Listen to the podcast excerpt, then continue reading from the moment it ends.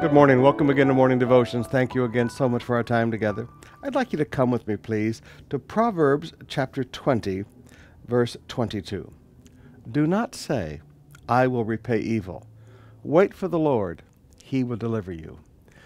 Now, that's one of those verses in the Bible that's very easy to say and very hard to live. Every one of us in our life have had times where people have just done horrible things to us They've raped our daughter. They've stolen money from our family. They've punched our grandmother, whatever. You, you, you, name the horrible thing. They've, they've slandered us at work and caused us to lose a promotion or a job. And they just sit there and smirk at us and smile. And what you'd really like to do is just walk up and, in the name of the Father, the Son, and the Holy Ghost, just deck them. But God said, Don't repay evil. Wait for the Lord, He will deliver you. Now, brothers and sisters, Vengeance is mine, saith the Lord, is what the Bible says. Vengeance is not ours.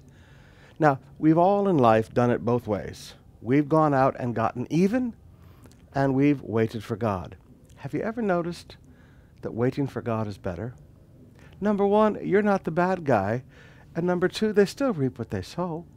I want to challenge you today. When when people do you evil, and maybe the worst is, as the Bible said, when people repay evil for your good, people that you've really been good to and you've sacrificed to help, and they repay your love and your sacrifice with evil, you, you feel hurt and you want to lash out. Never do that. Wait for God. There's a few things I know with God. His wheels of justice grind slowly, but they do grind very finely. And if you will just wait patiently for God, he will deliver you.